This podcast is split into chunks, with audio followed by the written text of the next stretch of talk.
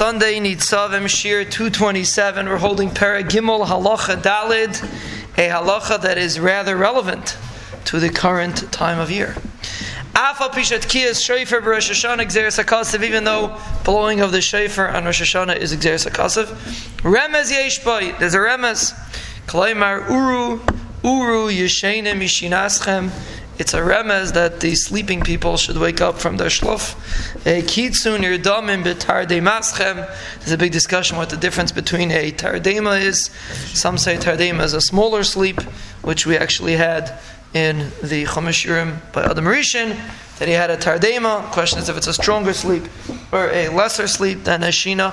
But here it says nirdam and nirdam should wake up mitardei maschem v'chipsu b'maasechem and search out your actions v'chizu b'tshuva and do tshuva v'zichru barachem and remember that there's someone watching you.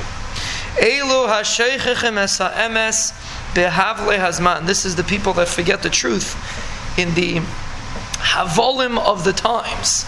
Now he doesn't say anything about Averis. Okay, that's something a little bit scary for a person. He's not discussing the person that's doing Averis. He's discussing the person that gets sucked into life.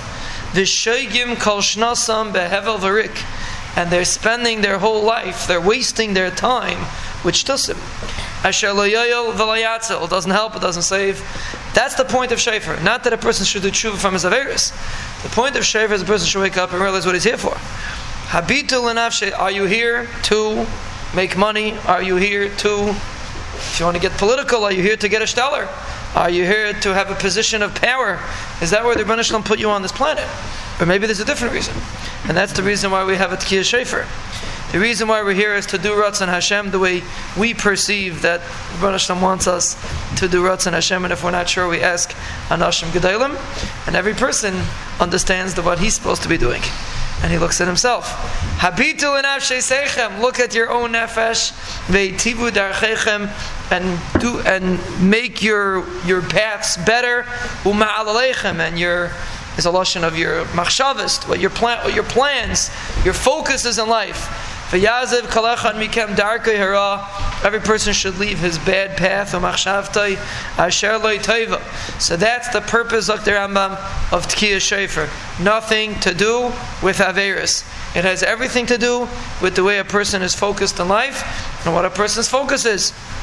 Lefikach, Sarach you hear like from Avigdor Miller, he says it mamish the way it is, and he says mamish beautifully in these concepts, that when you walk in and you see people and they only talk about silliness, shtus and mavalim, politics, v'chulu v'chulu, there's empty people, there's a people that have no life.